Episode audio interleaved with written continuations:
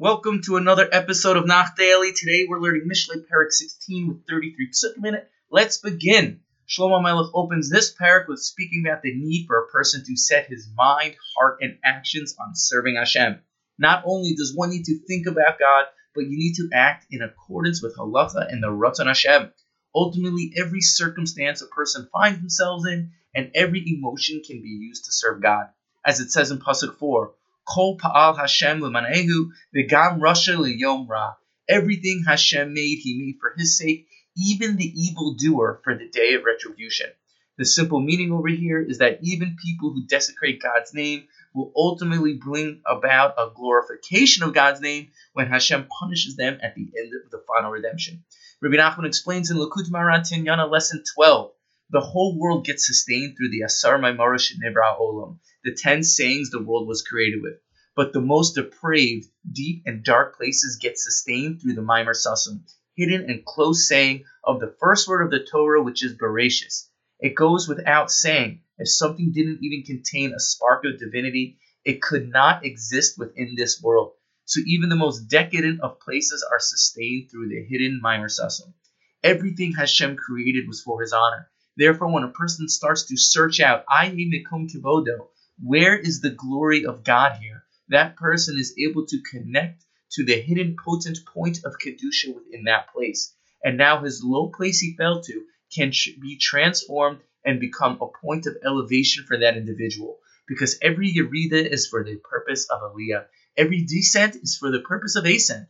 As we find that our pasuk, everything was created for the sake of God, even the Reshaim.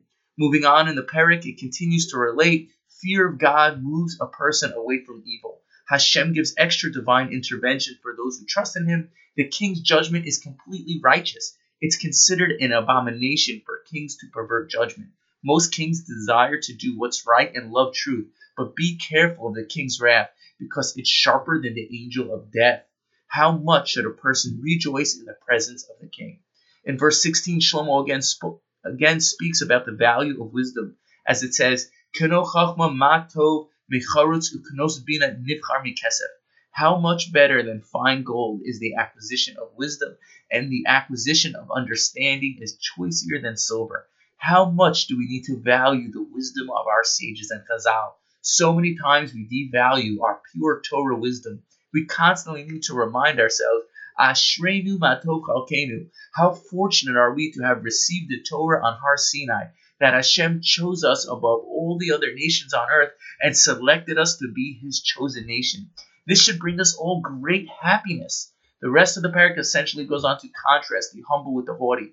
It's better to be lowly spirited than full of arrogance, to slow and steadily win the race and accomplish a little bit at a time, than to try to push and push with arrogance to make something happen. Those who obtain a Emunah will succeed. Often our egos is what causes us to try to push to no avail.